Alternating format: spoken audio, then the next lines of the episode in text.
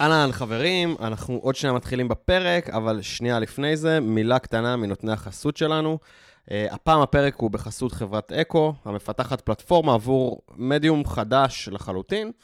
Uh, הפלטפורמה שלהם בעצם מאפשרת יצירת תכנים שמשלבים בין סדרת טלוויזיה למשחק מחשב. תחשבו על זה שבמהלך צפייה באיזשהו פרק בסדרה האהובה עליכם, אתם uh, יכולים להשתתף בהחלטות שהדמויות לוקחות ולעזור לדמויות להחליט איך לקדם את העלילה. כבר היום הפלטפורמה משמשת אה, מגוון רחב של אה, יוצרים, החל מהפקות אינדי ועד שמות הוליוודיים כמו האחים רוסו שעשו את ה Avengers. התרבות של Eko שמה את המפתח במרכז במודל של extreme ownership. המפתחים בעצם מעורבים ב business של המוצר ולוקחים רעיון משלב האפיון דרך כל ה stakeholders בחברה, ה business, ה product, הקריאייטיב, הפקה, עיצוב, מכירות, וכמובן שגם הפיתוח וה-QA.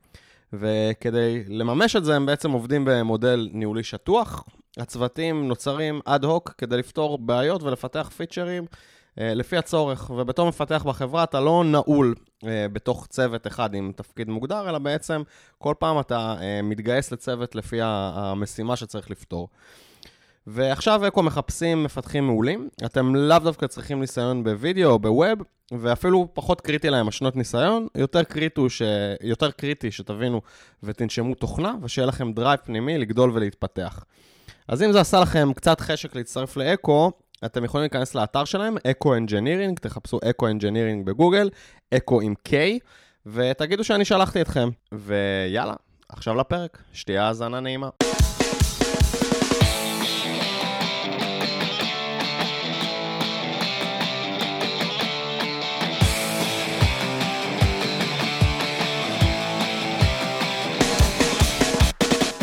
בוקר טוב, ברוכים הבאים לפרק מספר 83 של מפתחים חסרי תרבות. הפודקאסט. כל פעם מפתיע אותי. התאריך היום הוא 14 לאוגוסט 2019. מה קורה? יפתח בר, בוקר טוב. בוקר טוב אבי עציוני, מה נשמע? בסדר גמור, קצת עייף, אבל אני מתחיל להתעורר. ומה קורה? ירון אינגר, האורח שלנו להיום. מעולה, מה שלומך הבוקר? הגעתי מירושלים. מירושלים הרחוקה. וואי וואי וואי. קמתי מוקדם. אני חייב להסדיר אתכם אגב, קמתי עם הרבה אנרגיות היום. טוב מאוד. וזה בעיה. אני קצת עייף. העובדים אצלי אומרים שכשאני עם אנרגיות אני מעצבן. אז תהיו מוכנים, אני הולך לעצבן. גם כשאתה לא עם אנרגיות אתה מעצבן. אה, מעולה, פנטסטי. יאללה, תעיר אותנו. אז על מה אנחנו מדברים היום, ירון? אז באנו לדבר על code review, אה, ובעצם איך אפשר לעשות code review בצורה יעילה, בצורה שהיא בעצם תייצר לנו קוד שהוא איכותי, ובלי לבזבז יותר מדי זמן. וואו, בואנה, זה נושא שאנחנו מדברים עליו הרבה בפודקאסט, ו... ועוד לא היה לנו פרק עליו.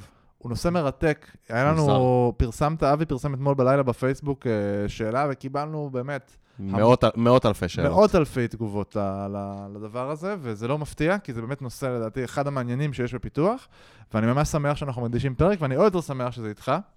אה, אבל בוא תספר לנו רגע, מה... תספר קצת מה. מי... כאילו, הגעת מירושלים? מה, זה... זה... דרדרתי את האוטו. וואו. בירידה. כן. אתה הולך לדחוף אותו חזרה בעלייה? זה יהיה יותר קשה. בסדר, תשמע, אני אלמד אותך, אם אתם מלוכים, אני אלמד אותך איך עושים אה, זינוק בעלייה, זה לא... אתם מכירים מלפני זה, נכון? כן.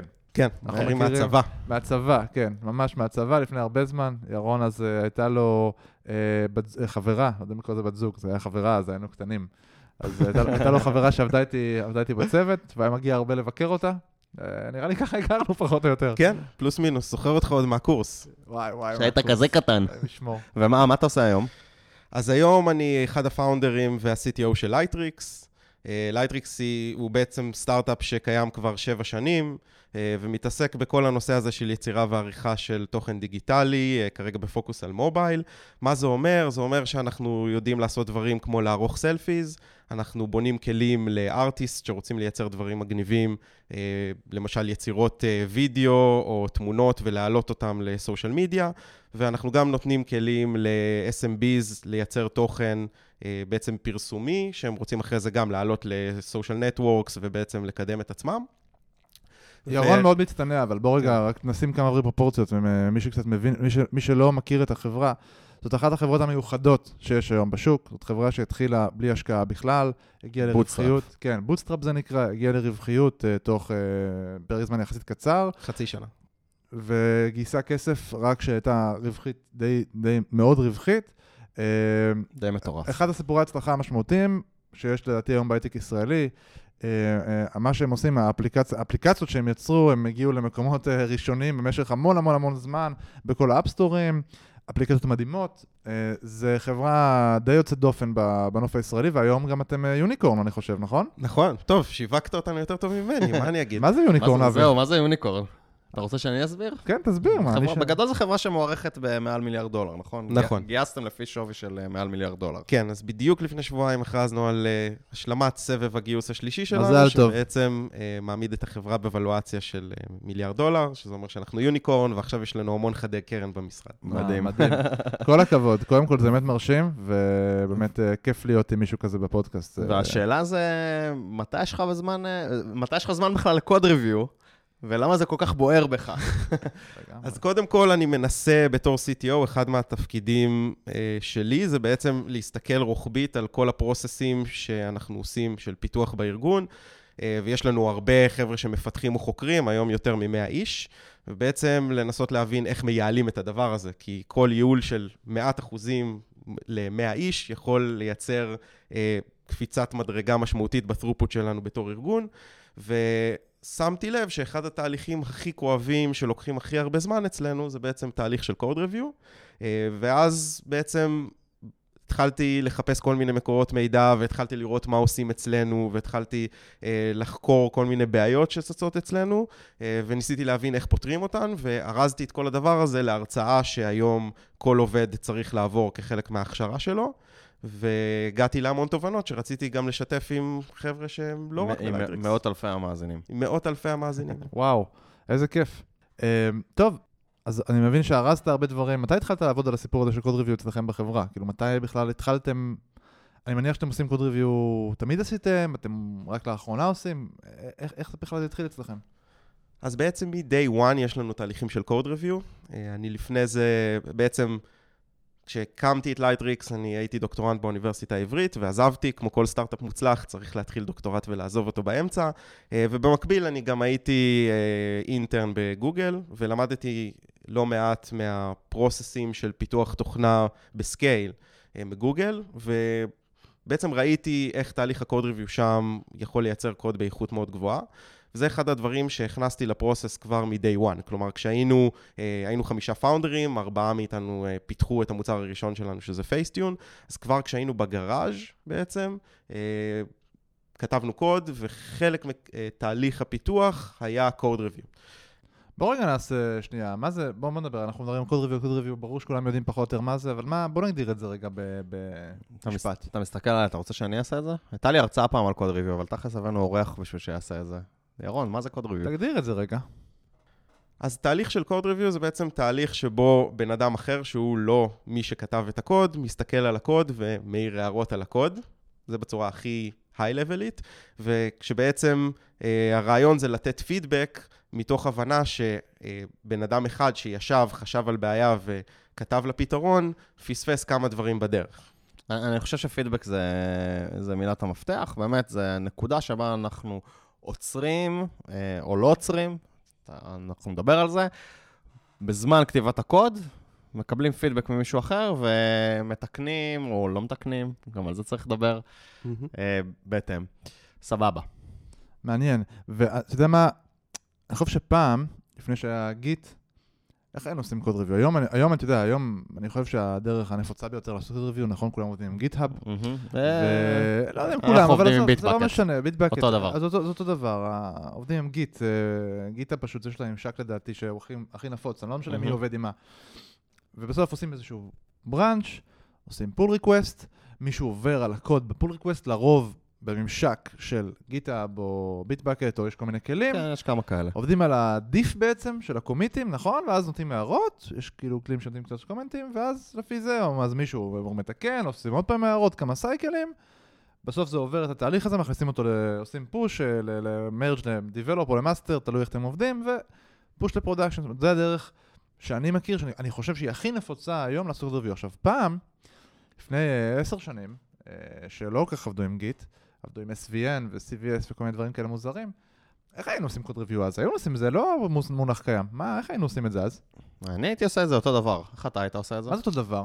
אני, אה, לא היה- לא עשית pull ריקווסטים. גם כשעבדתי לא היה עושים ב-VM feature branches. לא pull request, גם כשעבדתי ב-VMware וגם כשעבדתי ב-Outbrain, השתמשנו ב-review board שהתממשק ל-SVN, וזה די דומה כאילו למה שאתה מכיר היום מגיטאב. לא כל כך היינו עובדים על, לדעתי, ברנצ'ים היה מילה גסה כשהיינו עובדים ברנצ'ים אז. היה מילה גסה. ואז איך אתה עושה נכון, בעצם כי, request אבל שאתה ברנצ'ים לא- זה קטע של, ש- שגיט הוא מאוד מקל עליך את העבודה עם אני ברנצ'ים. מסכים, אבל מה שאני מנסה להגיד זה זה לא שפעם, review. שפעם ברנצ'ים היה מילה גסה.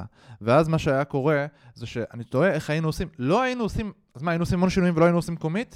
ואז איך הייתי מעביר את זה בן אחר לעשות לו ריוויו? כאילו, לא הייתי יכול, היה לי... היית מעלה דיף, בדרך כלל. כן, ש- או diff, או שבאמת, שוב, זה נורא תלוי בצוות. אני זוכר בצבא שפשוט אנשים היו עוברים למחשב של מישהו אחר. או, זהו, זה גם אני. עשיתי בצבא, זה זה עכשיו, כאילו... זה מעניין אותי, למה זה מעניין אותי? כי אני אגיד לכם משהו. אני, אני יודע שזה קצת, אנחנו איבדנו משהו בזה שאנחנו עושים, עובדים על, עוברים על pull request ים ולא על קוד שלם. כשעוברים על pull request ים אנחנו עוברים רק על הבדלים בקוד, נכון? עכשיו אני לא רוצה לצלול נורא עמוק לנושא הזה, אבל זה נורא מעניין אותי, כי כאילו הנושא של pull request, של pull request, של, של code review, השתדרג עם השנים והשתנה בהתאם לכלים שבעצם נתנו לנו אה, אפשרות מסוימת לעבוד איתו. והיום אני חושב שמה שתיארתי זה הדרך הנפוצה ביותר לעשות code review, נכון? בדרך כלל לפני שעולים ל product. זה נכון, וזה נקרא בעצם code review אסינכרוני, לעומת פעם שבאמת בצבא היינו נפגשים לפגישת code review, אה, עושים code review סינכרוני, יושבים כמה אנשים בחדר, מקרינים את הקוד על המסך, זה היה נורא. אני, אני לא יודע אם אתם אהבתם, אני שנאתי את הפגישות האלה. זה פגישות אה, ארוכות, אתה צריך לעכל המון מידע של קוד של מישהו אחר. אה, אני מאוד אוהב את הקוד ריוויו הסינכרוני, שאני יכול לשבת בזמן שלי, גם אתה, בגלל שפגישה, אתה צריך לרכז הרבה אנשים, אתה בדרך כלל עושה את זה על בלקים מאוד גדולים של קוד, לעומת האסינכרוני, שזה משהו קטן, מוגמר, end-to-end. לגמרי, וגם חלק הטוב, מהתובנות, אני חושב, זה שלעבור על קוד שהוא כמה שיותר קטן, מפקס אותך מאוד ומאפשר לך למצוא הרבה יותר שגיאות. נכון. זה מעניין. אז תגיד, ירון, אז מה, אתם התחלתם ישר לעבוד עם GitHub? אני עם Git, אני מניח, אה, כן, Git. למעשה בטוח, התחלנו עם Bitbucket לפ- כי הוא היה חינמי ל... כן, זהו, הגיוני. זה הסיבה. וזה. כן. זה הגיוני, אבל סבבה, התחלתם לעבוד עם Git, ואני כן. מניח שככה היה התהליך אצלכם בהתחלה? כן, זאת אומרת, מר- מראש התחלנו לעבוד עם pull request ים. אגב, אני מאוד התבאסתי, עכשיו כבר פשוט שכחתי, אבל התבאסתי מזה שאין כלי code review יותר טובים. אה, אני חושב שהכלי של GitHub הוא יחסית בסיסי, ואם דיברת על כלים, אני חושב שהכלי של GitHub מעודד קוד ריוויו by default, מעודד קוד ריוויו שהוא יחסית שטחי. אני ממש זאת אומרת, מסכים איתך. קשה לך להוסיף הרבה הערות, קשה לך לסייר בין ההערות, קשה לך לראות דיפים בין קבצים. למשל, פיצ'ר בסיסי, אה, אה, בגוגל אתה ממש רואה את, הקב... את הקובץ המלא, ולא רק את הדיף, והדיף מסומן באיזשהו צבע והוא מודגש לך, זאת אומרת, יש לך הרבה יותר קונטקסט. אני ממש מסכים איתך, אה, באמת, היה לי מאוד קשה במעבר אה, לגיט-האב, או לכל הכלים האלה, מה-review board, שהיה כלי ממשק מכוער, אבל פונקציונליות מדהימה. ואני באמת, זה ממש מוזר שאין כלים מוצלחים היום אה, באמת לקוד ריוויו. אז אני ראיתי כל מיני חבר'ה שניסו לפתח כלים מעל גיטאב, זאת אומרת, Chrome Extensions, נגיד, שמוסיפים לך עוד כל מיני פיצ'רים ודברים כאלה. למרבה הצער, אה, לא כל כך שרדו. ירון, אז מתי בעצם התחלתם אצלכם לעבוד אה, על, ה, על התהליך של קוד ריוויו, להחליט שאתם משפרים אותו? מה, מה קרה אצלכם? אז קודם כל זה איזשהו תהליך הדרגתי, זאת אומרת, כל הזמן אתה מזהה בעיות, ובאיטרציות אתה מנסה לפתור אותן. אה, אז בהתחלה היינו ארבעה מפתחים, אה, אתה מנסה לרוץ, להוציא איזשהו מוצר, אז אני חושב ששם תהליך קוד ריוויו מאוד עזר לנו, כי, כי פשוט אתה רץ כזה ראש קדימה, העיקר להוציא משהו, אנחנו חברת bootstrap, העיקר שיהיה לנו איזשהו מוצר, אולי נצליח, אם לא נזרוק אותו, נעשה משהו אחר. התהליך של code review שם מאוד עזר לנו כדי לסנכרן את כולם ביחד. זאת אומרת, לוודא שאנחנו לא בונים כל אחד איזה prototype שלו, אלא שיש איזושהי תקשורת בינינו, וזה היה תהליך להכיר את הקוד שכל אחד כותב, ולוודא שאנחנו זה מתממשקים גם שלב כזה בנקודות שכולם שאנחנו עושים יכולים. הכל, נכון? כאילו של- שלב שכולם כן. נוגעים בכל הקוד.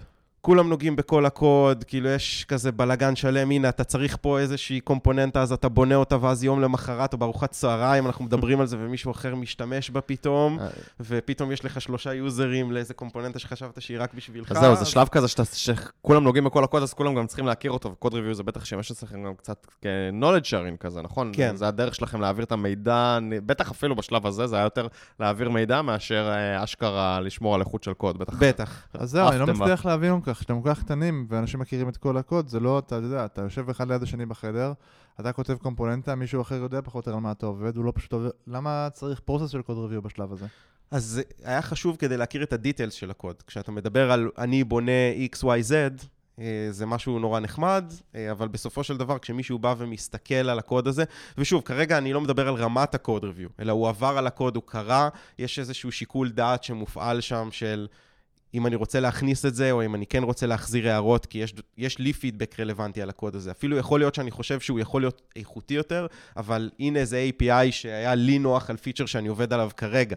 והוא יעזור לי לעוד שבוע, זה משהו שהייתי רוצה להעיר עליו, כדי שאני אוכל אחרי זה להתקדם. ושמעתם על, uh, על מצב שבו אתה בעצם לא הכנסת קוד לפני שמישהו עבר עליו? לא. זאת אומרת, אה, אם, האם שמרנו על המצב הזה? כן, שמרנו על מצב כזה שבו אה, קוד לא נכנס ללא קוד. זה לא האט אתכם? אני חושב שזה טיפה האט אותנו, אני חושב שזה כן בסופו של דבר גרם לזה שזה אפשר לנו, כשהמוצר גדל יותר, לזוז בצורה מהירה יותר. תכלס, ת, תגיד שנייה, תנסה לחזור לכמה זמן זה היה? שבע שנים? כן. עשית code review כי באמת הרגשת שזה תורם לחברה, או עשית code review כי צריך? כי כולם עושים. באותו זמן, דוגרי, כי כולם אם עושים. הייתי חוזר עכשיו ל mode ה bootstrap שלי, יכול להיות שהייתי עושה דברים אחרת. אה, אני כן חושב אבל ש... למשל, לא עשינו טסטים. אני חושב שטסטים זה משהו שהייתי יותר מתעקש עליו מ code review בשלב הזה. וואלה. כן. אוקיי. מעניין. אוקיי.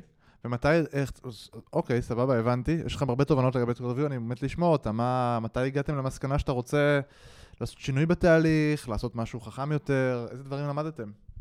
אז אחד הדברים שקרו כשהתחלנו לגדול, שבעצם הצטרפו עוד מפתחים לצוות הפיתוח, ואז הייתה לנו איזושהי חלוקה כזאת, יש, היו לנו מפתחים שהם סיניור, והיו לנו מפתחים שהם יותר ג'וניור. היה טייטלים כאלה, או שזה היה כזה חלוקה לא, מנטלית? לא, מעין חלוקה מנטלית, זאת אומרת, חבר'ה שהצטרפו לצוות הפיתוח, והם פחות הכירו את ה... אה, בעצם את איך אנחנו מפתחים, על מה, מה הדגשים החשובים אצלנו, פחות הכירו את ה frameworks אולי, כי הם באו מעולמות אחרים, זאת אומרת, אנחנו לא גייסנו מפתחי mobile עם ניסיון עד שלב מאוד מאוד מאוחר בחברה, אז חבר'ה שהם אפילו לא junior ים שיצאו מהאוניברסיטה, שהם גם חלק גדול מהמפתחים שלנו, אלא מפתחים שהתעסקו ב embedded, או התעסקו ב backend, או התעסקו בכל מיני דברים כאלה. ואנחנו בעצם בשלב הזה אמרנו, אוקיי, מי שעושה את ה-code review זה בעצם מי שהוא בעצם ה-gatekeeper פנימה לתוך ה-code base, נכון? זאת אומרת, הוא נותן את הסטמפ על זה שקוד הוא טוב. code כן. review זה מעין איזושהי סמכות שיש לך בחברה, זה איזשהו סטטוס. נכון. אם אתה reviewer. אם כן, אתה כי... reviewer, אתה בעצם אחראי עכשיו על הקוד קואליטי של... זה מעניין, כי בשלב הזה, לעומת השלב ההתחלתי שאתה אומר, פה אתה מדבר כבר על מצב שאתה לא רוצה להכניס קוד שהוא לא מספיק איכותי. בהתחלה תיארת את ה code review שלכם, כמשהו שבעיקר עזר לכם לסנכרן בין אנשים mm-hmm. ולעשות תקשורת. אז פה עכשיו אתה אומר, בשלב מסוים היה לכם שלב ההתפתחות של החברה, שאמרתם שאתם בעצם... כבר לא עושים את זה רק בשביל לשמור על איזשהו knowledge sharing, אלא אתם רוצים לשמור על איכות מסוימת של קוד. אני מניח שהתחלתם לגייס עובדים, ואז החלטתם, אוקיי, אוקיי, עכשיו זה ממש חשוב, זה באמת קריטי לעשות code review לפני שדברים נכנסים ל production, סבבה. ואז ברור שאתה רוצה לתת לסיניורים, כי אחרת, כאילו אם ניתן את זה לג'וניור לעשות קוד ריוויו, אז הקוד לא יהיה מספיק איכותי, איך זה יעזור? זה לא יעזור בשום דבר. לגמרי. אז זה מה שעשינו בהתחלה, והמצב, בסוף המציאות נותנת לך כאפה, כמו שאומרים, ואתה גדל, ואתה מגיע למצב שיש לך איזה שניים, שלושה סיניורים שהם עסוקים בלכתוב לא מעט קוד, כי הם צריכים לדחוף פיצ'רים, ופתאום יש לך עוד איזה שבעה ג'וניורים שכותבים קוד, והם מתחילים להיות bottleneck. וצוואר בקבוק נוצר, כן. כן. ואז שוב פעם הגענו למצב הזה שה code review מעכב את ההתקדמות שלכם. זה קרה לכם, זה קרה לך בחברות אבי, שבעצם יהיה צוואר בקבוק על כמה מפתחים שתמיד צריכים לעבור על חלק מה feature ים? ברור, זה, אני חושב שכאילו אינהרנטית, אה, דיברתי על זה הרבה בפודקאסט. pull request הוא, הוא מעודד, אה, הוא מעודד, הוא מעודד bottleneck באופן אינהרנטי. יכול להיות שזה bottleneck שאתה אומר שאתה רוצה, אבל הוא מעודד bottleneck באופן אינהרנטי, במקום שהקוד שלך יגיע לסביבת staging, production, יגיע כמה שיותר מהר ל, לאיזשהו פידבק מלקוחות, לא משנה אם הלקוחות זה אנשי product בחברה או לקוחות אמיתיים, אתה שם איזשהו תהליך אה, חוסם. ואחד הדברים שאני אה, הרבה פעמים מדבר עליהם, אה, אני, אני חושב שלא הרבה אנשים מבינים מה הם מנסים להשיג בכלל בתהליך של ה code review? בגלל זה שאלתי אותך אם עשית code review מסיבה מסוימת או כי כולם עושים. ואני לא יודע, מה אתם מנסים להשיג מה-code review שלכם כשאתם עושים code review? למה, למה אתם עושים code review בחברה? אמרת quality, מה, איך זה מתבטא? אצלנו? Mm-hmm.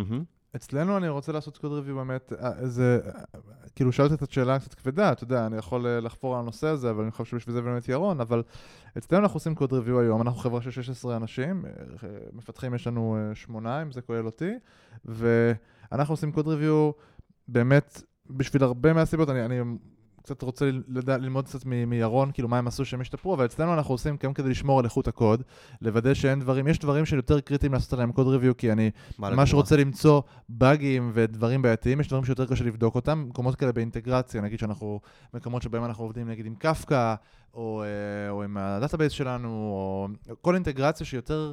קשה ומסוכנת, אנחנו רוצים לעשות להם review, מקומות שבהם אני רוצה למצוא בעיות security. הרבה פעמים אני רוצה לעשות להם review, API ים, בייחוד שיוצאים החוצה, זה ממש ממש קריטי לי לעבור עליהם. יש הרבה מקומות שבהם אני ממש מנסה למצוא דיפקטים.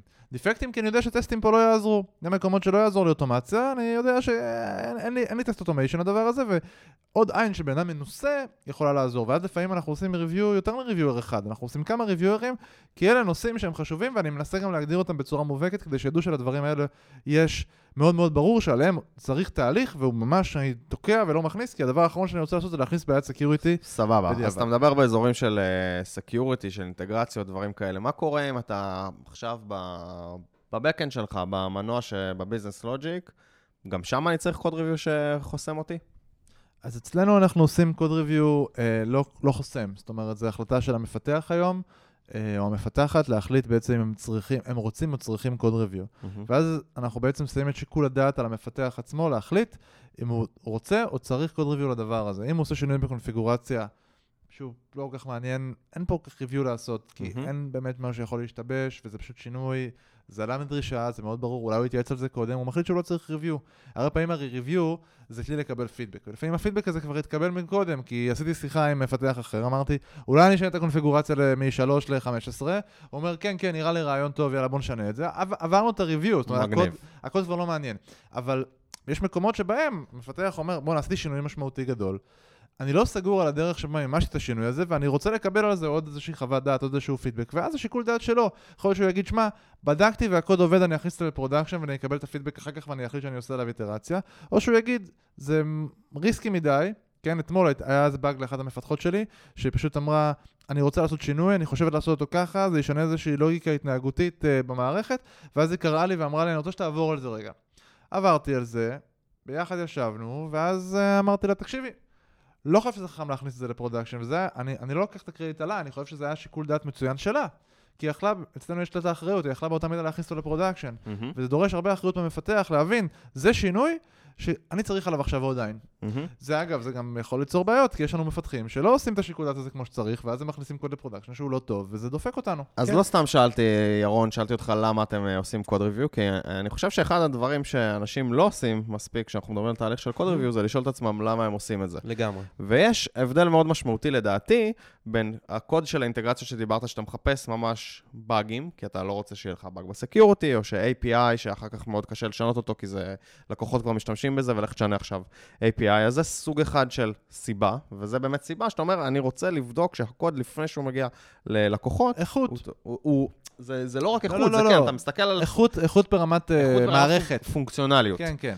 שזה אה, פח, פחות מה שבדרך כלל code review תופס. הרבה מהשינויים שלנו, אה, בכלל מה ש code review עוזר לשמור עליו, זה ה structure של הקוד. איך אני מחלק dependencies, איך אני שובר מחלקות, דברים כאלה. וזה שני דברים שונים, וזה, ואתה צריך לחשוב עליהם בבטלנק, האם, האם שווה לשים בטלנק או לא שווה לשים בטלנק, ואחד הדברים שלי מפריעים בעולם של קוד ריוויו, זה שאנשים לא שואלים את עצמם למה הם עושים קוד ריוויו. אני שמח שלפחות אם משנים את, מה אמרת, מספר הפרדים, אז כאילו, ודיברנו על זה בעל פה, אז זה לא עובר PR, וכאילו אומרים, תאשר לי, תאשר לי, תאשר לי, כי זה גם קורה הרבה פעמים ב- ב- בארגונים, שאתה תחכה עכשיו, נו די, עשיתי לך כבר את ה-PR הזה בבוקר, אבל אחי, דיברנו על זה, למה אתה צריך את ה-PR הזה? אז אני שמח שלפחות זה לא קורה אצלך, אבל באמת, לי מאוד uh, קשה עם העולם הזה שלא שואלים uh, למה אנחנו עושים. אוקיי, אבל רגע, בואו נתחבר לסיפור כן, של ירון. כן, בואו נחזור לסיפור, סליחה. חפרנו חפירה של החיים עכשיו, לפני שירון. יש, יש, יש לנו נטייה לעשות את זה. כן, התחלתם שרק סניורים עושים, ואז נהיה כן. בטלנק לסניורים, ואז מה קרה? טוב, ואז בסופו של דבר אין לך ברירה, נכון? או שאתה מבטל את ה-code review, או שאתה באמת חותך uh, את ה-code review ואתה אומר, בוא נעשה את זה רק לחלקים מסוימים. עכשיו, בקטע הזה אני צריך לחלוק עליך, כי אני חושב שבהרבה מאוד מקרים, במיוחד כשאתה מדבר על junior developers, או אנשים שפחות מכירים את המערכת, שינויים שהם יכולים להיות אפילו מינוריים, אפילו שינויי נגיד קבועים, יכולים להשפיע דרמטית על כל מיני דברים, במיוחד כשהמערכת היא נהיית יותר מורכבת, וזה מר... מרגיש הרבה יותר בטוח כשיש עוד מישהו שבא ועובר על הקוד, ולכן אני חושב שגם אם מישהו בא, מסתכל אשכרה על השינוי, למרות שאני סגרתי עם מישהו עכשיו שאני הולך לעשות שינוי ספציפי, מסתכל על השינוי בפועל על עדיף, כי זה נגיד שינוי של שורה שמשנה קבוע, הוא רואה שלא יתפלק למפתח איזה לחץ על איזה מקש איפשהו, כן, והוא לא, שינה איזה קובץ, מחק משהו. הוא עשה עד לאיזה קובץ שהיה לו אנטרקט. והיו מקרים, כאילו, כן. מחק, קובץ, הזיז קובץ, אני יודע מה, אפילו נכון. בשינויים שנראים נורא תמימים, נכון. שעוד מישהו מסתכל על זה ופשוט לוחץ על כפתור, זה דבר שהוא מעלה משמעותית את הביטחון. של דברים, את, האיכות ואת הביטחון של דברים אה, באמת יתבצעו כמו שרצינו שהם יתבצעו. אה, אבל כמובן, כמו שאני מניח שנדבר על זה תכף, אה, צריך לא למרוח את הדברים האלה לנצח. זאת אומרת, אם אני מגיש קוד שיש בו שינוי של שורה אחת, בסדר? ועכשיו הדבר הזה לוקח שבוע להיכנס, כי מישהו צריך לפנות את הזמן שלו והוא עסוק בהמון דברים אחרים. אז כל הפרוסס הזה לא שווה לי שום דבר, נכון? הביזנס value שהוא יכול להיות כבר לא רלוונטי של אותו שינוי. כן, נכון, אני מבין. אוקיי, אז שוב אתה אומר, אז לא היה לכם ברירה, סיניורים, כאילו, היה לכם מעט, ופשוט היה באטלנק, אז, אז מה החלטתם? החלטתם להפסיק עוד ריוויוז, או מה עשיתם? אז בעצם החלטנו שאנחנו כן נותנים לג'וניורים לעשות קוד ריוויו, כי לא הייתה לנו ברירה. אוי ואבוי. אה, אז ג'וניורים עשו קוד ריוויו, עכשיו הם לא עשו קוד ריוויו ומרג'ג'ו קוד בעצמם, אלא הם עשו את התהליך המרכזי של לעשות את הקוד ריוויו ולעשות את, לעשות בעצם ריוויו עד שהוא מגיע למצב שהם חושבים שהוא טוב. ואז היה איזשהו פס קצר של מישהו סיניור שבעצם הסתכל על הדבר הזה והעיר איזה שהם הערות בעצם על הקוד ריוויו שלהם. כלומר, פספסת פה איזושהי נקודה, או הנה משהו שאני הייתי עושה אחרת. כלומר, זה לא חלק הבנתי- מההכשרה. לא הבנתי איך של פתרתם, לא הבנתי איך איזשהו פתרתם ג'וניור. הבטלנק בסיטואציה הזאת. כי בסופו של דבר, 90% מהעבודה פה התבצעה על ידי ג'וניור, אוקיי? וסיניור בא לעשות את ה... הוא עשה review על ה-review. כן, הוא עשה review על review, אוקיי? אין מצב שריוויו על ריוויו זה יותר קצר, אני לא, לא, לא מקבל את זה. בסופו של דבר, ריוויו ריוויו. בסופו של דבר, אוקיי, מה הרווחנו מהדבר הזה, כן? קודם כל, ג'וניורים עושים קוד ריוויו, כן? אז חלק גדול מהזמן של הריוויו בעצם אה, מושקע על ידי זמן של ג'וניורים, אוקיי? שזה זמן שלסיניורים אין. זה אחד. שתיים, שזה לא, אבל אתה דבר אומר נורא נורא שאחר כך מפתיע. הסיניורים עושים ריוויו על ריוויו, אז יפתח אומר, אין מצב שהריוויו על ריוויו לוקח פחות זמן מאשר הריוויו. טוב, עובדתית זה לקח פחות זמן, כן? אוקיי. כי בסופו של דבר תיקנת את רוב הדברים המהותיים שהיית צריך לעבור עליהם. זאת אומרת, כן אנשים סגרו בעל פה, ונדבר תכף על התהליך של איך קוד ריוויו אצלנו מתבצע ומה בדיוק דנים בקוד ריוויו, כן? אבל הסקופ הזה הוא בסוף סקופ די ממוקד, בסדר? אז די ברור לך על מה אתה צריך להעיר ועל מה לא צריך להעיר, ועל מה צריך לדון, אוקיי? אז הדברים האלה כן נסגרו בסוף, זאת אומרת, התהליך של הקוד ריוויו הוא, הוא תהליך שהוא עובר רק על שלב האימפלמנטציה, ולא על שלבים אחרים. ואז סיניור בא ומסתכל על הדבר הזה. כלומר, הוא גם עובר על הקוד, שזה החלק הפחות חשוב, החלק היותר חשוב זה לבוא ובעצם להסתכל על הקוד ריוויו עצמו, ולראות שהג'וניור עשה את הקוד ריוויו כמו שהוא מצפה שיתבצע אצלנו קוד ריוויו בחברה. אז בסדר? בעצם דרך זה הטמעתם גם את ה... אה, אה, את התהליך של הקוד ריוויו, של איך אתם הכשרה של מצפים קוד שקוד ריוויו. כן. בדיוק, שזה משהו שהרבה פעמים הוא. לא קורה, אוקיי? אה, אפשר לדבר גם על זה, תהליך קוד ריוויו הוא לא משהו שהם מכשירים לא- אליו בחברה. הוא לא אומרת, מובנה. בתור כן. מפתח, אולי יבואו, יכשירו אותך לאיך צריך לכתוב קוד. לא תמיד יכשירו אותך לאיך צריך לעשות code review, איך צריך לעשות טסטים, ואני חושב שזה תהליך שהוא זה מאוד... נחמד, עשית- עשיתם שהוא בסוף סק- כן מיישר קו עשיתם סקייל. סקייל לקוד כן. ריוויו, אבל ד- באמת יצרתם איזשהו תהליך של, ה- שבעצם הסיניורים שקראת להם יצרו Mhm. אצלך, והם הצליחו לעשות לו scale על זה שהם עשו review ל review. נכון. זה מגניב לאללה. עכשיו- זה- את זה אני מבין איך עשיתם הכשרה ל code reviewers, סבבה? את זה אני מבין. כן. ואני חושב שזה אחלה. מה שאני לא מצליח עדיין מהמם. להבין, זה איך זה פתר לך את הבטלנק שבו היה לך, כאילו, פתר לך אולי בד- בדיעבד, אחרי מהמם. שיש לך, אתה מכשיר, נכון. כאילו, זה, זה, אתה מכשיר עוד ריוויוארים, יש יותר אנשים כן. שיודעים לעשות ריוויו בחברה, ואז ברור שזה מקצר את הזמן, כי אז סניורים כבר לא צריכים לעבור על זה יותר. מהמם. אבל מה שאני מנסה להבין, ואולי אני פשוט פספסתי את הנקודה, זה, אני כתבתי חתיכת קוד ואני בא להכניס אותו, בסדר? הקוד הזה מכיל, אה, לא יודע מה, אה, לא משנה, ש- 100 שורות קוד חדשות שנכנסו למערכת, לא מהמם. משנה. ואז עכשיו בא איזה ג'וניור, איזה ג'וניור מופלץ אגב, שזה גם קטע, כי יש פה עניין של אגו, נכון? אם אני סיניור ואני כותב ג'וניור עובר לי על הקוד, זה גם קצת קטע מעניין, כן. אפשר לדבר על זה קצת מהמם. ולהבין. אבל כתבתי קוד, אני בא להכניס אותו, עכשיו בא איזה ג'וניור ועובר על הקוד שלי. זה לפעמים קוד מורכב, אני לא יודע, כאילו זה יכול להיות משהו מסובך, זה לא דבר שאפשר, אה, אם זה היה כל כך פשוט, אז כן. היינו נותנים לסיניור לעבור על זה והכל מהמם. היה סבבה. הג'וניור עובר על הקוד, מעיר לי כמה הערות, אני מדבר איתו, אה, לא יודע, עושים מה סינכרון, קצת פינג פונג, סבבה, מתקן, לא מתקן. אחרי שאנחנו עוברים את הסייקל שהוא עשה לריוויו ועשיתי כמה תיקונים, אז זה מגיע לסיניור חדש, בשלב הזה. ברגע שבעצם ה-code review יסתיים, מבחינת הג'וניור, אתה יכול למרג'ג' את הקוד, אז נכנס מישהו שהוא סיניור, שכמובן היה מעורב בתהליך הזה מההתחלה, כן? זאת אומרת, זה, הוא לא פשוט בא ונופל משום מקום, ואז מתחיל אה, להעיר הערות על דברים שלא היו ולא שוב, קרו. אבל אם הוא היה כן? מעורב מההתחלה, אז לא פתרנו את הבטלנק. רגע, שנייה. מה שחשוב פה, וזה לא אמרתי עד עכשיו, זה האפקט המשני לכל הסיפור הזה. האפקט המשני לסיפור הזה, אוקיי? ואני מסכים שיש פה עוד תהליך, שיש פה עוד מישהו שצריך לעשות review, נכון? אז תהליך ה-code review עכשיו, פתאום ארוך נהיה יותר. טיפה יותר ארוך. שים לב אבל שהזמן שסיניורים מקצים עכשיו ל-code review, סך הכל בין כל זמן הסיניורים הוא יותר קטן, כלומר הבוטלנק שלנו בפועל קטן, אוקיי? קטן יותר ממה שהיה קודם. ובנוסף, פתאום הג'וניורים האלה שאמרת להם, על, אה, נתת להם כל מיני הערות ב code review על תתקנו איך שקוד מסוים נראה ותתקנו איזה design ותתקנו פה איזה משהו ב- בסטייל והם כל הזמן חזרו על אותן, על אותן בעיות ולקח להם המון זמן לבוא ולהעלות את ה code quality שלהם לרמה שבה code review, ה code review עצמו רץ מהר כי אתה לא צריך לתת הרבה הערות. פתאום אחרי שבוע, שבועיים שהם עושים קוד ריוויו לאנשים אחרים, ההערות האלה כמעט נעלמות, נעלמות לחלוטין. Mm, הבנתי, הג'וניורים נראים טובים יותר. זאת אומרת, הג'וניורים נהיים הרבה יותר טובים. כי הם ברגע עושים שהם review. ברגע עושים שאתה, review? מ- ברגע שאתה מ- מלמד, אתה כן. משתפר. זה זהו, ככה זה נכון, זה אתה ממש לומד- ידוע. זה הדרך הכי כן, טובה ללמוד. הדרך הכי טובה ללמוד זה ללמד, אז אתה בעצם שם אותם בפוזיישן של המלמדים, ואז הם בעצם צריכים, הם, הם פשוט לומדים בעצמם ובעצם הופכים, אומרים, טוב, אני יודע כבר מה הסטנדרטים, אז אני עושה ריוויו, אז אני... אז עכשיו מה קרה בעצם? נכון שהשקענו לאורך זמן קצר, יחסית, זמן שבו גם יש לנו senior developer שעושה code review, כלומר תהליך ה code review, אם נסתכל רק על תהליך ה code review של איזשהו אה, בעצם pull request אחד שאנחנו עוברים עליו, הוא לוקח יותר זמן ממה שהוא היה לוקח אם סיניור היה עובר בעצמו על הקוד, כן. אבל בדרך קיבלנו ג'וניורים שכותבים קוד יותר טוב, כלומר תהליך ה code review להם יהיה הרבה יותר קצר בעתיד, ועוד אנשים שיכולים לעשות code review. וואו, אני לוקח מזה תובנה ממש מעניינת. אתה בעצם אומר לי, אני כאילו לוקח את זה, תגיד לי אם זה נראה לך תובנה הגיונית. אם יש מישהו שנגיד כל מה שהוא כותב קוד, עושים הרבה הערות, והוא קשה לו ללמוד, תן לו לעשות review? כן, לגמרי.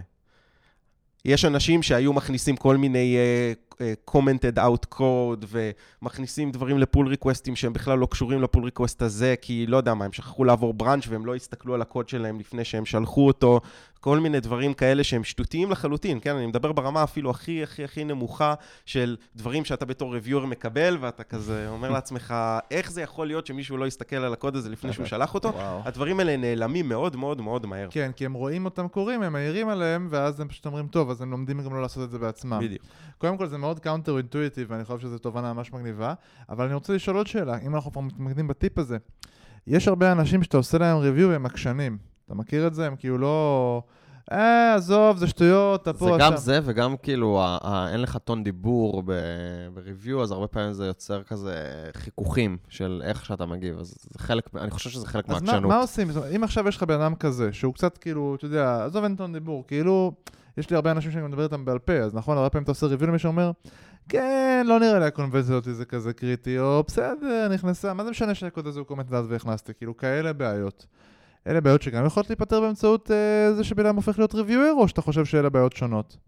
אתה, אתה מבין, אתם אז מבינים את השאלה שלי? כן, לגמרי. אני חושב שא', ברגע שאתה צריך לתת פידבק, אז אתה... בעצם יכולת קבלת הפידבק שלך היא משתפרת, כי אתה רואה איך זה לתת פידבק לאנשים אחרים.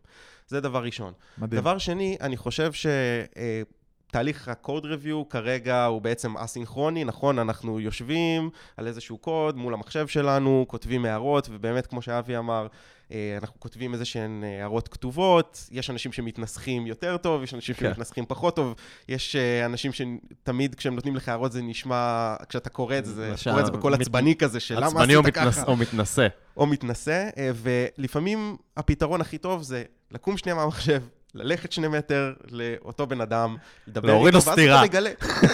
אתה בא להוריד לו סטירה, ופתאום אתה מתחיל, אה, אתה מדבר איתו, ומסתבר שהוא הבן אדם הכי נחמד בעולם, נכון? והוא פשוט... הוא גם לא כזה ברור, טיפש, הוא גם לא כזה והוא לא טיפש. טיפש, ויש דברים, כן. אה, דברים מאחורי ההערה שלו, או שפתאום אתה מסביר לו משהו במשפט, והוא אומר, אה, נכון, חשבתי שהקונטקסט הוא אחר, אה, אוקיי, בסדר, תתעלם ממה ש... כן. תתעלם מההערה שלי. זאת אומרת שהם לומדים את זה, הם לומדים את זה בזה שהם עושים בעצם ריוויו. הם לומדים את כל התהליך הזה ומה נכון כן. ואיך אפשר, ובעצם כן. עוד דרכים לקבל ולתת כן. פידבק. עכשיו, דבר אחרון, זה בעצם הנושא של, אה, אתה אומר ויכוחים על נושאים מטופשים, של למה commented at code, ולמה אני צריך לעשות פה רווח, ואמרת לי לשים enter איפשהו, כאילו, זה, בדרך כלל ויכוחים הם על דברים כאלה. קשה לי, הרבה יותר אה, נפוץ להתווכח על ענייני סטייל, מאשר על אה, דברים שהם דברים באמת מהותיים. רלוונטיים, כמו על דיזיין, בוא נעשה איזה dependency injection נכון. פה, כי זה יעזור לנו אחר כך, כל מיני דברים כאלה. והפתרון פה זה פשוט לא לדבר, או לשאוף לדבר כמה שפחות על style ב code review, וואו, אני כל כך מסכים אלא איתך. לעשות את זה אוטומטי לחלוטין. אז לנו למשל יש כלי שקוראים לו Danger, שאנחנו כתבנו לו, שזה כלי open sourceי, אנחנו כתבנו לו לא מעט פלאגינים שלנו, שהוא בגדול לא נותן לך למרג'ג' עם חלק מהדברים, הם לא תקינים. למשל, אה, חרגת מאורך שורה, או לא שמת, לא יודע, את ה copyright notice שלנו, כן, או לא תיקיות, עברת פה lint, וכל- או כן. מבנה תיקיות לא כמו שצריך, או כל הדברים שאתה יכול לעשות באופן אוטומטי, ובשאיפה, כל ענייני הסטייל האלה הם דברים שבוט יכול לעשות. הם בעצם דברים שאנחנו עושים, שאנחנו נותנים עליהם חיווי דעת אוטומטי, ואז מה שקורה זה שקודם כל, הרביו שלך לא נראה עם... אה, לא נראה מפוצץ במיליון הערות סטייל, ואתה מסתיר את התוכן העיקרי של מה כשיש לך מיליון. הערות זה פשוט אה, גו- גורר אנטגוניזם. זה או גורר אנטגוניזם, או שאתה כאילו, אתה אומר, הבן אדם קטנוני איתי, הוא סתם מחפש אותי על קטנות, נכון. הוא סת- אז אתה גם מתעלם אז- מהדברים נכון. החשובים. אז אני חושב שהתובנה שלך, ואני חושב שהיא ממש ממש חזקה, אתה אומר, אם אתם רוצים לש- לשפר את היעילות של ה code review שלכם ואת התהליך שה code review עובר, תשקיעו זמן באוטומציה ל code reviewer אוטומטי לקונבנציות, נקרא לזה ככה. כן, והנקודה שברוב בעצם. השפות, אנחנו נגיד, יש לנו הרבה קוד ב Objective C, ששם, או Objective C++, שלעשות עליו auto formatting זה ממש ממש זוועה. אבל בהרבה שפות אחרות, נגיד אנחנו עובדים הרבה עם Python, אז אתה פשוט דוחף Pylint או Black, אני חושב שהנקודה שלך היא. אני חושב שהנקודה שלך היא, שווה להקדיש את הזמן ב auto formatting הזה, מאה אחוז. כי זה הזמן שאתה הולך מלא זמן להשקיע, על reviews. בוודאי. הזמן שאתה הולך וואו. להשקיע ב code review בענייני style, אם חשוב לך הנושא הזה של סטייל, ואני אישית, אה, שוב, אני ממש חושב שנושא ה style הוא מאוד חשוב, כי כשאתה גדל בארגון, נורא חשוב שאתה תוכל להיכנס לקוד שכתבו לפני חמש שנים בפרויקט אחר, ולקרוא את הקוד, ולא להתעסק בעניינים האלה של למה ה braceים נמצאים במקום אחר. זה לא משנה בכלל מה ה style, הוא צריך להיות קונסיסטנטי. ואלה דברים שאתה פשוט אוכף באופן אוטומטי. אז היום יש לנו בוט, הבוט מעיר ממש inline בקוד, הוא אומר לך בשורה כזאת, יש את הבעיה הזאת, לא עשית sorting כזה, אה, אלף ואחד דברים. ואנחנו כל הזמן ממשיכים לפתח את זה, ואז פשוט אין ויכוחים, נכון? כי הבוט אמר, מה, אתה תלך להתווכח עם הבוט? לא, אני- אתה אני חושב תתקן ש- זה. גם הרבה פחות אישי. כש- זה גם הרבה כשבוט אומר. זה זה לא אישי, אין לך- זה לא מייצר אנטגוניזם, זה כן. הבוט. זה- הנקודה שאני לוקח מזה, כולנו מכירים את הכלים של הלינטים ולמיניהם, נכון שעושים את ה styling, אבל אני חושב שהנקודה שאתה העלית זה ה priority של זה עולה משמעותית, כי אתה אומר, אם תשקיע בזה, ה... וזה קצת זמן, אתה יודע, פשוט אף אחד לא מגיע לזה, זה, זה יום עבודה, יומיים עבודה, לא משנה, שבוע עבודה, אף אחד לא מגיע לזה, כאילו זה לא מספיק חשוב. אתה בעצם אומר לי, תקשיב, אחי, אתה מבזבז, כל פעם שמישהו עושה קוד ריוויו, הוא יכול, יכולים עכשיו להתקשקש במשך חצי יום שני אנשים, על זה שלא עשית את השבוע העבודה הזה, ואתה בעצם אומר לי, תשים את זה בפריוריטי גבוה, לא כי זה חשוב שהלינט וכל הדבר הזה יהיה, זה פשוט חשוב כי אתה רוצה לייעל את תהליך הקוד ריוויו שלך. לגמרי. תובנה מדהימה. מה עוד? איזה עוד דברים אפשר לעשות כדי לייעל את, ה... את הקוד ריוויו? אוקיי, אז אם דיברנו על הנושא הזה של סטייל, שאפשר להעיף אותו לחלוטין מקוד ריוויו, ובוט צריך לעשות את זה, אז בואו נסתכל טיפה יותר level, כן? בואו נסתכל על נושא הדיזיין והארכיטקטורה. זה גם נושא שכשאנחנו מגיעים לשלב של קוד ריוויו, בכלל לא אמורים לדון עליו, נכון? כי מה קורה? מישהו בא, אה, ישב, תכנן איזשהו, אה, איזושהי מערכת, נכון? עשה לה דיזיין, יכול להיות שהוא עשה דיזיין עם איזושהי קבוצה של אנשים, גם הכל סבבה. ואז הוא בא, כתב את הקוד, ועכשיו הקוד הזה נופל על מישהו ל-review. כן, כן? אבל, אבל עכשיו- הקטע כשאתה עושה דיזיין ריוויו, אתה הרבה פעמים מדבר ברמה של קומפוננטות וקשרים ביניהם, אתה לא מדבר ברמה של אה, קלאסים ופונקציות ודברים כאלה. זו לא הנקודה נכון. לדעתי שהוא אומר. הוא, הוא, זה, זה כן, כי הוא אומר, אנחנו עושים, אנחנו עושים דיזיין ריוויו, לא, מה שהוא אומר זה, אנחנו עושים דיזיין ריוויו, עשיתי את זה עם, קבוצ... עם, עם בן אדם 1, 2 ו-3, ועכשיו בא ריוויואר בכלל 4, שלא היה בדיזיין ריוויו, וצריך לעבור על הקוד הזה. לגמרי. ויש פה בעיה, כי אז- הוא לא מכיר את הדברים בכלל שנאמרו עכשיו, בדיזיין הוא לא. מכיר, הוא לא מכיר, זה לוקח לו זמן לבוא אני- ולהיכנס לקוד, הוא מקבל איזושהי עובדה מוגמרת כזאתי, מה שאנחנו אוהבים אז, לקרוא לו אז אני, פטה הבנ, אני קומפלי. הבנתי את זה לחלוטין. אה, אני פשוט חושב, אני חושב ש code review בכלל לא מגיע לרמות האלה של מה שאתם מדברים עליו, אה, לדעתי. code review לא מגיע לרמה של הארכיטקטורה high-level, הוא מגיע לרמה של הארכיטקטורה ברמת הקלאסים. בוודאי. מה? ואז- ברור שהוא מגיע. נדיר. נדיר, כי אתה... כמעט תמיד, אצלנו כמעט תמיד. ל high-level, כאילו, אז- רגע, למה הקומפוננטה הזאת, ה microservice הזה מדבר עם ה microservice? בטוח שזה נכון שלהוסיף את ה dependency הזה בין הקומפוננטות לקומפוננטה הזאת? ברור, זו שיחה שקורית. אוקיי, זה יכול לקרות. אוקיי. אוקיי, אז הטענה שלי היא שכל נושא הדיון של דיזיין לא אמור לקרות בשלב הקוד ריוויו. למה? כי כבר באנו וכתבנו את הקוד, נכון? יש לנו ארכיטקטורה עובדת. מישהו ישב במשך שבוע וכתב עכשיו איזושהי פיסת קוד עם הדיזיין שהוא החליט או החלטנו עליה בצוות כלשהו, ועכשיו קיבלנו את הדיזיין הזה בתור עובדה מוגמרת, כולל אימפלמנטציה שלה, נכון? עכשיו, מה אני בתור reviewer יכול לעשות אם אני לא מרוצה מה design? אז יש בגדול שתי אפשרויות, נכון? אפשרות אחת זה לבוא ולשלוח את אותו בן אדם שכתב את הקוד הביתה ולהגיד לו, תשמע, בוא נדון שוב על ה design, בוא תבנה את זה שוב, ורק אז אני אתחיל בכלל את השלב של code review על האימפלמנטציה ונכניס את זה מתישהו.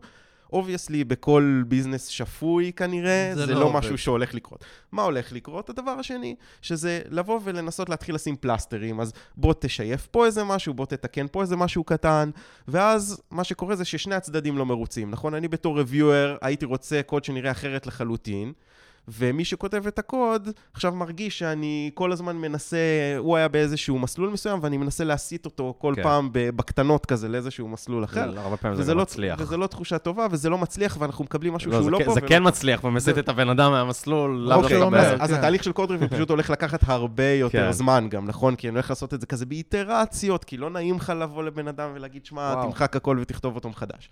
אז הטענה שלי זה שכשאנחנו מגיעים לקוד ריוויו, אנחנו צריכים לדון אך ורק באימפלמנטציה, ולפני זה, כשאנחנו עושים את תהליך הדיזיין, חייבים לערב מראש את מי שעושה את הקוד ריוויו, אוקיי? מה שאומר, וזה משהו שאני לא ראיתי שקורה בהרבה חברות, כשמתחילים לפתח פיצ'ר, צריך לצוות את מי שכותב את הקוד עם מי שהולך לעשות לו את ה-review. ומי שעושה את ה-review צריך להשתתף בישיבות דיזיין. עכשיו, אני אומר ישיבות דיזיין, זה נשמע כאילו יש איזה צוות של כן, לא, שמונה ברור. אנשים ומציגים דברים על אה, מסך. לא, הוא צריך להיפגש איתו לרבע שעה, לסגור על הדיזיין, כן? בדרך כלל לא מדובר על פיצ'רים ענקיים. לסגור על הדיזיין של הדבר הזה, להגיד, אוקיי, אני מבין מה קורה. עכשיו, כשהוא עוד שבוע הולך לקבל את הקוד, פתאום הוא רואה את הדיזיין ששניהם סיכמו עליו, ואז הוא רואה, אה, זה מה שסיכמנו, זה לא מה שסיכמנו. אה, הנה אימפלמנטציה, שככה גם אני דמיינתי איזושהי אימפלמנטציה בראש, כשדיברנו לפני שבוע על איך הדיזיין של זה הולך להיראות, והכל הרבה יותר זורם. אתה בעצם אומר, הריוויו מתחיל ברמת הדיזיין, ועוד הרבה לפני שנכתב הקוד, ויש זמן לריוויואר להגיב בזמן הזה, ואז אחרי שכותב נכתב הקוד, הוא ממשיך בעצם להגיב באותו מקום. לגמרי. עכשיו, יש לי שאלה, אבל מה אם בכל זאת יש לי הערה על הדיזיין? עזוב, זה לא קרה, נכון? יש מקרים שבהם זה לא קורה, והריוויואר הוא לא נמצא, כי הוא היה בחופש, והיה צריך לעשות את זה, ולא יודע מה. זה קורה, נכון? כי לא תמיד זה... מה שאתה מתאר זה סיטואציה אידיאלית, ואני מסכים. אבל אם זה לא קורה, ולריוויואר, או לא לריוויואר, אגב, סתם, מישהו אחר החליט לעשות גם ריוויו, כי זה מעניין אותו, זה גם יכול לקרות, נכון? זה לא בתהליך. בהחלט הבא חזרה, אבל יש לו הערה על הדיזיין. כאילו, ברור שהדיזיין אנחנו לא מקבלים אותו, נכון? אנחנו כבר לא בעולם של ווטרפול, שבו אנחנו עושים דיזיין, איזה טסטים, כל ה... ברור. אז עכשיו אני אומר, יש לי הערה על דיזיין, בשלב הקוד ריוויו, גיליתי אותה, כי לא חשבתי על זה, חשבתי על זה רק כשראיתי את הקוד, כי זה גם Mhm. קורה. לא שמתי לב, לא יכלתי לחשוב על זה בדיזיין. פתאום ראיתי את הקוד, אמרתי, אה, אוקיי, זה לא מה שהתכוונו, או שזה כן מה שהתכוונו, או שזה בדיוק הבעיה, או שלא חשבתי על זה ויש לי בעיה בדיזיין. מה עושים בסיטואציה הזאת? טוב, זה מאוד תלוי context, כן? אני חושב שבכלל, code review, אה, מאוד חשוב שמי בא לעשות את ה-review יהיה מאוד מחובר ל context של אותו שינוי שה-code review עושה. אוקיי? אם יש לי דדליין מחר, ואני צריך uh, לעשות release למוצר שלי, בסדר? אז אני לא אתחיל להתפלפל עכשיו על כל מיני ענייני design, כי זה פשוט לא רלוונטי, אני צריך לשחרר מחר את הקוד. אם ה... קוד שאנחנו מדברים עליו הוא קוד שהוא infrastructural, וברור שאני, שהוא הולך להיות ברזל, אוקיי? והמון אפליקציות נגיד אצלנו הולכות להשתמש בו, אז שווה לי להשקיע עכשיו עוד שלושה ימים, באמת להבין אם השינויי design האלה הם רלוונטיים. זה מעניין. לעשות עוד איזשהו ניסוי, עוד איטרציה. אתה אומר ש accountability לשחרור הפיצ'ר הוא גם על ה reviewer, וזה מה שמעניין. כאילו, הרבה פעמים מסתכל על ה reviewer, כמו אגב אה, אה, QA שמסתכל על זה, בתור אני ה gatekeeper של איכות. אותי לא מעניין זמנים עכשיו. אם זה לא עמד בסטנדרטים, הבעיה היא של מי שפיתח את זה. הבעיה היא לא שלי. מבחינתי, זה הסטמפה שאני שמתי, ואני לא מוכן שזה יעבור את רף האיכות הקשי ל production. ואתה בא ואתה אומר משהו אחר, אתה, אתה אומר, כדי שאני אבין את ה context ואני אבין שה release צריך לקרות מחר, אני reviewer, אני צריך לעזור לזה לקרות, אני צריך להבין שאני עוד חתיכה שצריכה לתת עבודה. אני לא עוד חתיכה שצריכה לעצור עבודה. זה שינוי state of mind בעיניי של reviewer, מה שעכשיו תיארת. כי הרבה פעמים כ reviewer אני בא ואני אומר, לא, לא, לא, זה לא בסטנדרטים שלי, אם זה עובר, לא אני אישרתי את זה. more, להפך, מסיר accountability. אתה בא, זה אומר משהו מאוד בוגר, אתה צריך להוסיף accountability על ה reviewer, וזה, וואלה, אתגר שמאוד מאוד קשה נראה לי אה, להצליח לעשות. אני חושב שזה בסוף קשור למה קורה כשדברים לא עובדים כמו שצריך, איך אתה מגיב, נכון? כי כל עוד הכל עובד כמו שצריך, אז כולה, הכל זורם וכולי. אם עכשיו נכנס איזשהו באג בפיצ'ר, את מי אתה מאשים? אם אתה בא ואתה... אה, קודם כל, כל העניין הזה של אשמה, אפשר לדבר עליו בשלושה פרקים נפרדים, זה, זה סופר מורכב, כן? אבל בסופו של דבר, מי, למי בעצם יש אחריות על אה, אותו פיצ'ר שנכנס. לפאונדרים. סתם, אוקיי. תמיד. תמיד מאשים את עצמי, כן. אבל באמת, בסוף יש אחריות גם למי שכתב את הקוד וגם למי שעשה review לקוד, אבל צריך להבין שהאחריות הזאת היא מתחלקת. כן. ואם יש איזשהו קונטקסט, אז הקונטקסט הזה נופל גם על מישהו tech lead של אותו, צ... של אותו צוות, ועל ה product manager, ועל הרבה מאוד אנשים שהם שותפים לדבר הזה. בסופו של דבר אנחנו צוות שהמטרה שלו זה להוציא מוצרים שהם כמה שיותר איכותיים, שבסוף אה, אה, יביאו הצלחה ל business, נכון? אה, וזה בסוף ה context. זה ה context המאוד מאוד כללי מסביב לכל התהליכים שאנחנו עושים בפיתוח, נכון? אז code review זה אחד התהליכים האלה. עכשיו, אם אנחנו נגרום למי שעושה code review להרגיש כאילו הש"ג, שעכשיו אם הוא לא מכניס את הקוד, ו... או אם הוא מכניס קוד שהקוד הזה הוא בעצם בעייתי, ועכשיו עשה לנו באג ב production ואיבדנו 100 אה, אלף דולר בגלל, ה... בגלל הבאג הזה, אז אנחנו נלך ל code review ונשב עליו ונאשים אותו. אז ברור שבחברה אנשים יתנהלו בצורה שתיארת, הם ממש יפחדו ללחוץ על merge. טוב, ירון, נראה לי שאנחנו ממש מתקרבים לסוף הפרק, אז לפני שאנחנו עוברים לשאלות מהקהל, בוא תעשה לנו איזה סיכום ככה של ה-key takeaways שלקחנו מהפרק הזה. אוקיי, okay, אז דבר ראשון, בעצם לתת לכולם, כולל ג'וניורים, לעשות קוד ריוויו. Uh, כמו שדיברנו, בעצם הדבר הזה נותן לג'וניורים לכתוב קוד טוב יותר, והוא גם מגדל את הג'וניורים כ-code reviewers עתידיים, שבעצם מוציאים לנו, מנטרלים לנו את הבוטלנקס. ו-knowledge sharing, נכון? זאת אומרת, זה הופך אותם להבין את הקוד גם בעצמם יותר טוב. כן, וגם הם מכירים את ה-code base הרבה יותר טוב, וגדלים בעצם הרבה יותר מהר מאשר אם הם לא היו עושים את זה. הנושא השני זה הסיפור של אוטומציה. אנחנו רוצים להעיף את הנושא של style מ code review, אנחנו רוצים שבוטים יעשו את זה, זה גם מוריד קצת resentment של אה, חברי צוות שמקבלים הערות style, או המון הערות שבסוף מסתירות את ההערות החשובות ב code review, וזה משהו ששווה להשקיע בו זמן ולפתח אותו. ויש גם המון כלי open source שעושים את זה. הדבר השלישי זה בעצם להתמקד באימפלמנטציה.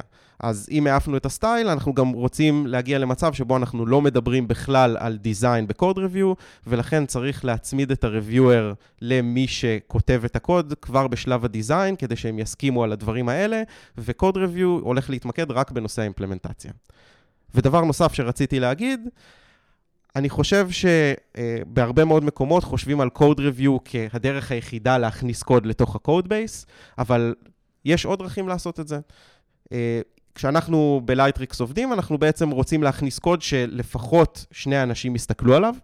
אז זה יכול להיות דרך אה, reviewer ו-reviewee ב code review, אבל זה גם יכול להיות דרך pair programming, mm-hmm. נכון? אם שני אנשים עובדים ביחד על אותו מסך, אין שום בעיה עם זה, זה שני אנשים שהתדיינו על הקוד, הם כתבו ביחד את הקוד, אה, וזה שקול לחלוטין ל code review, רק צריך לוודא שכשאנחנו לוחצים על merge לא הכנסנו כל מיני שטויות. אז שווה לעשות איזושהי ביקורת אה, אחרונה בדרך, אבל הדבר הזה, למרות, והוא גם counter intuitive, כי הרבה פעמים אנחנו אה, חושבים שאם שני אנשים יושבים על אותו מסך, זה לא... זה אין כאילו לנו... בן אדם אחד. זה כאילו בן אדם אחד, אבל אה, יש הרבה דוגמאות, כולל בגוגל. אה, ג'ף דין אה, וסנג'אי בעצם כתבו חלק גדול מהתשתיות המאוד מפורסמות של גוגל כשהם עשו pair programming, ואני חושב שזה איזשהו כלי שהוא underutilized, גם אצלנו אגב, וששווה לנצל אותו יותר. מגניב. וואי. אני אגיד לכם את האמת, אני באתי לפרק הזה כזה, אה, קוד ריוויו, אני כבר יודע, כשמעתי את הכל. למדת דברים חדשים. היה פה כמה תובנות שהעיפו אותי, אני הולך ליישם אותן. מאוד מגניב מגניב. מאוד. שאלות מהקהל? שאלות מהקהל. טוב, היה לנו אלף שאלות מהקהל, אמ, אז אנחנו, אנחנו נאלץ אה, לצמצם אותן. היה הרבה, הרבה הערות על זה שאתה נראה כמו יאיר נתניהו. אמרו לך את זה כבר בעבר? אמרו לך את שמתי זה, לינק האמת שזה לתמונה שלי מלפני כמה שנים, אה, מתמונת אה, כפיל. אני רק יכול להגיד שאני יותר גדול מיאיר נתניהו, אז לדעתי הוא יותר דומה לי מאשר שאני דומה לו. הופה, יפה. אמ, טוב, אגב, אני דומה לצ'ק נוריס, דע לך, זה לא צ'ק- נוריס, צ'ק נוריס דומה לי. כן. אה, מה עושים במקרה של תכולה, מני מח- מני מעטוף שואל, מה עושים במקרה של תכולה ענקית עם הרבה קוד? מתי עושים קוד ריוויו? שאלה מצוינת. אז לא דיברנו כל כך על הדבר הזה בפרק, אבל קוד ריוויו צריך להיות מאוד מפוקס. אה, יש כל מיני מחקרים שמראים שככל שאנחנו עושים קוד ריוויו ל... בעצם פיסות קוד יותר גדולות, נגיד מעל 400 שורות, אה, איכות הקוד ריוויו יורדת בצורה הקבצים משמעותית. הראשונים יש להם הרבה הערות ולאט לאט זה דועך. כן, והיכולת, אין מה לעשות, היכולת שלנו בתור בני אדם לבוא ולעבור על אלפי שורות קוד ולהבין את הקונטקסט ואיך דברים מתחברים שם היא מאוד מאוד מוגבלת, ולכן אנחנו רוצים לפרק את זה כמה שיותר. עכשיו, הטענה שלי זה שתמיד אפשר לבוא ולפרק את זה לחלקים. זאת אומרת, בסוף יש לכם אה, קבצים שונים, יש לכם קלאסים, יש לכם פיצ'רים שונים. אה, אני חושב שאפשר להקדיש פרק שלם לאיך עושים דיזיין למערכת כדי שיהיה אפשר לבנות אותה בשכבות, כך שהיא עובדת מ-day one. אה, אבל אנחנו בעצם מוסיפים לפיצ'רים as time goes, ואז גם ה-code review הוא הרבה יותר פשוט, כי אנחנו ממש יודעים בכל נקודה שיש לנו מערכת שעובדת, ועוד פיצ'רים שנוספו בדרך. דניאל חרמון שואל, מה דעתך על הגישה שאבי הציע בפרקים הראשונים של קוד ריוויו בדיעבד? אז כמו אתה שאמרתי, מכיר את הגישה שלי? שאתה מכניס את הקוד ואז מתישהו מישהו עובר עליו. כן. זה...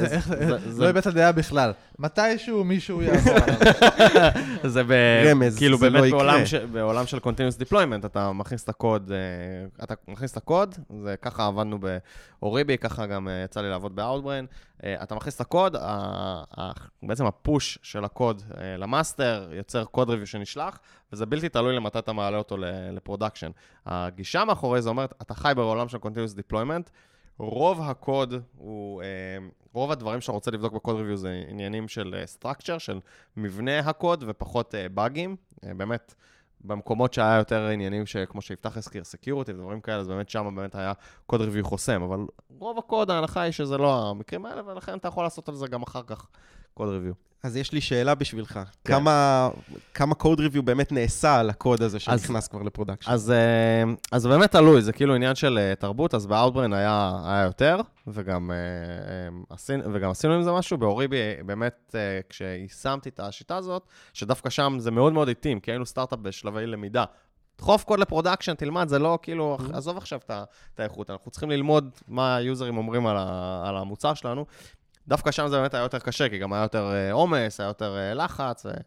זה באמת, אה, מה שקרה זה שבאמת הגענו לתובנה הזאת שלא צריך על כל code review, ועשינו את מה שאתה אמרת, לצוות reviewer למי שכותב את הקוד בתחילת המשימה, למשימות שחשבנו שהן קצת יותר מורכבות, ובאמת יש ערך לקוד ריוויו. כל השאר זה בונוס, אם מישהו רוצה לעבור, יש לו את כל המידע, הוא יכול לעבור עליו. אה, החוק היחיד היה שאתה אתה חייב בתור מי שכתב את הקוד להתייחס לזה. או להסביר למה אתה לא מתקן את זה, או לתקן את זה. זה היה... מעניין. כן. אה, אז אני חושב שזה, לפחות אצלנו, קשה לי לראות איך הדבר הזה היה עובד. אני חושב שאתה בדיוק מגיע למצב של פטה קומפלי, כלומר, זו פשוט עובדה מוגמרת שהקוד הזה כבר נמצא ב code base. כן. מעבר לזה, אה, אם אתה לא מציב איזשהו דדליין לתהליך ה review, אז לא ברור שהוא בכלל יקרה, כי נכון. למה לי לעשות את זה? זה כבר ב production וזה עובד. ודבר נוסף זה שיכול להיות שמישהו הולך לבנות על הקוד הזה עד שה review הזה יתבצע, נכון? כי הוא נמצא ב code base. עכשיו הכנסתי איזשהו API, פתאום מישהו מסתמך על זה, עכשיו באתי לעשות code review. רגע, אבל יש עכשיו אה, כמה לקוחות לאותו API. אז פתאום הקוסט שלי של לעשות את השינוי הוא גדול משמעותית ממה שהוא היה לפני שמרג'ג'תי. טוב, אני לא ממשיך לענות על זה. יש אה, פרק על זה, פרק 3, מכסחי המיתוסים, ועוד מלא פעמים שדיברתי על זה. אה, אתם יכולים לשמוע שם. את התובנות שלי בנושא. אה, ש- שי דרטלר שואל, איך מתחילים לבנות סטנדרטים לקוד ריוויו? זה מעניין, כי דיברנו על איך אנחנו מנחילים את הסטנדרטים לקוד ריוויו בין כולם, בתחילת הפרק. לא דיברנו על איך אנחנו מחליטים מה הסטנדרטים. נכון, אז אה, זו שאלה מאוד טובה, ואני חושב שזה נושא שהוא יחסית soft.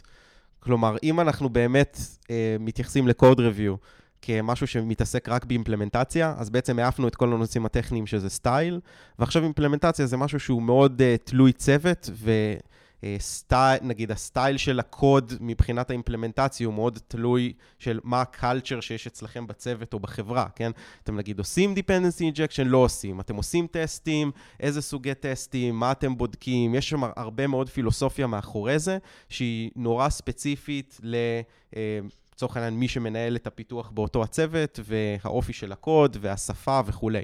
אה, אז אני חושב שבסוף אצלנו כן יש איזשהו סטנדרט. אה, אני חושב שזה די הגיע במעין תושבע, וזה באמת נושא מעניין ששווה לחקור אותו ולראות אם יש דרך לבוא ולפרמל את הדברים האלה. כי הרבה פעמים אתה מקבל איזשהו קוד, די ברור לך אם הוא עומד בסטנדרט או לא, אה, אבל לא תמיד קל לך להסביר למישהו אחר את הדבר הזה, ולכן גם התהליך של ההכשרה, שהוא מאוד guided ו-hands on, מאפשר ללמד בכל מיני use cases איך צריך לפעול.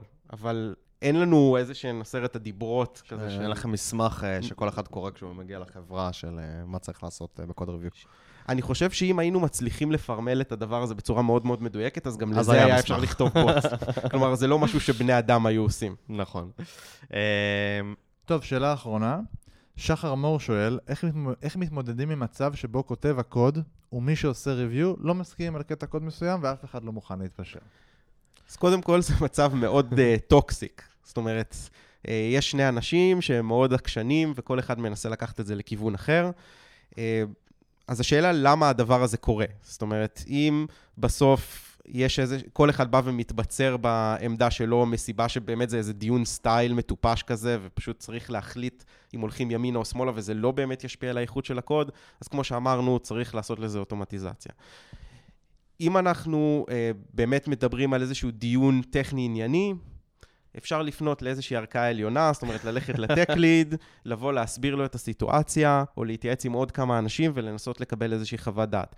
בסוף אנחנו מנסים לקבל החלטות שהן כמה שיותר מגובות דאטה, ושהן כמה שיותר מגובות ניסיון, ולנסות להבין מה הסצנריו הספציפי שאנחנו רבים עליו, למה אנחנו רבים עליו, ולמה זה כזה חשוב. הרבה פעמים אתה מגלה שאנשים רבים לגמרי על שטויות. על מל- מלחמות אה, דת. אה, מלחמות יש- דת יש שהן לנו לא- הרבה כאלה בהייטק. כן, ובתור. מפתחים אנחנו נורא אוהבים לריב על השטויות האלה, וזה לא, לרוב לא תורם איזשהו ביזנס value, וצריך שיבוא איזשהו מבוגר אחראי וינטרל את הדבר הזה.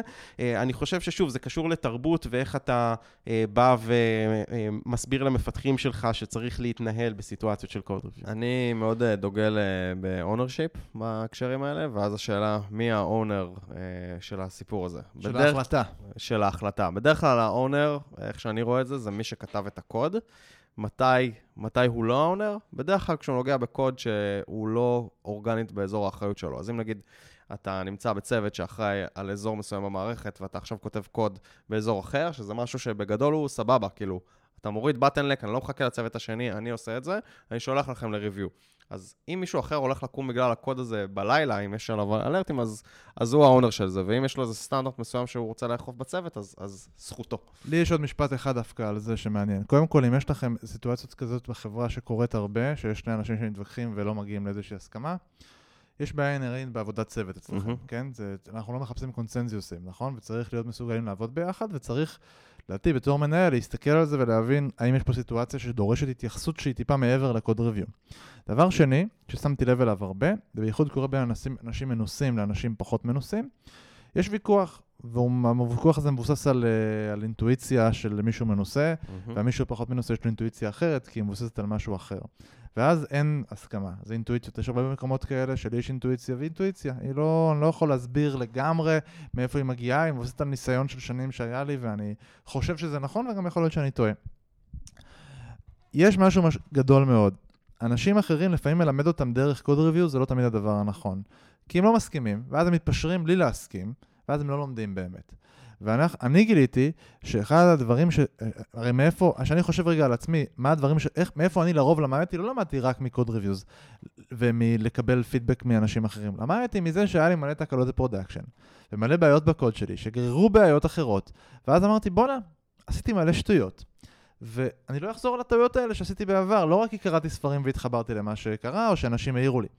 ופה יש מקום נוסף, אני מתחבר ל ownership שאמר אבי, אבל למקום אחר, יש מקומות שבהם, בתור החלטה צריך לתת למישהו לקבל את ההחלטה, להגיד, אוקיי, יש בינינו ויכוח, אתה תקבל את ההחלטה, אבל עכשיו, כולם יודעים שאתה accountable להחלטה הזאת ב-100%.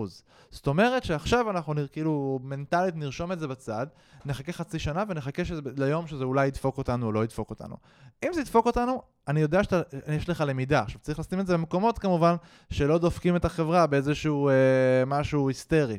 אבל פתאום מישהו עשה שם שינוי בקוד וזה לא ככה עבד לו, אפ, זה קאונטבל של הבחורצ'יק הזה שקיבל את ההחלטה, בואו נלך לדבר איתו, כי רק אז הוא באמת ילך וילמד מהדבר הזה. אז זה גם משהו מעניין, אני מנצל את זה לפעמים כהזדמנות למידה, ואז גם יותר קל לצד השני לקבל את זה, להגיד, סבבה, אתה מוותר, אבל הוא accountable. אז זה דווקא ממש יכול להיות uh, פתרון מעניין לסיפור. מעניין. טוב, יאללה חברים, הגענו לסוף הפרק. אתם uh, מכירים את הנוהל, אתם מוזמנים להצטרף לקבוצה שלנו בפייסבוק, מפתחים חסרי תרבות. הקבוצה! שם אנחנו מעלים פוסט לפני שמגיעים אלינו אורחים להתראיין, ואתם יכולים לשאול אותם uh, שאלות. היום לא הגענו לכל השאלות, אנחנו מתנצלים. מקווים שכיסינו את הרוב. Uh, חוץ מזה, בטוויטר מפתחים חסרי תרבות. שם לא הכל קורה, שם הייתה רק שאלה אחת הפעם, שאפילו אותה לא שאלנו. הכל דועך, שם הכל דועך. שם הכל דועך. וזהו, שיהיה לכם יום קסום. יום קסום. יום קסום, יאללה ביי.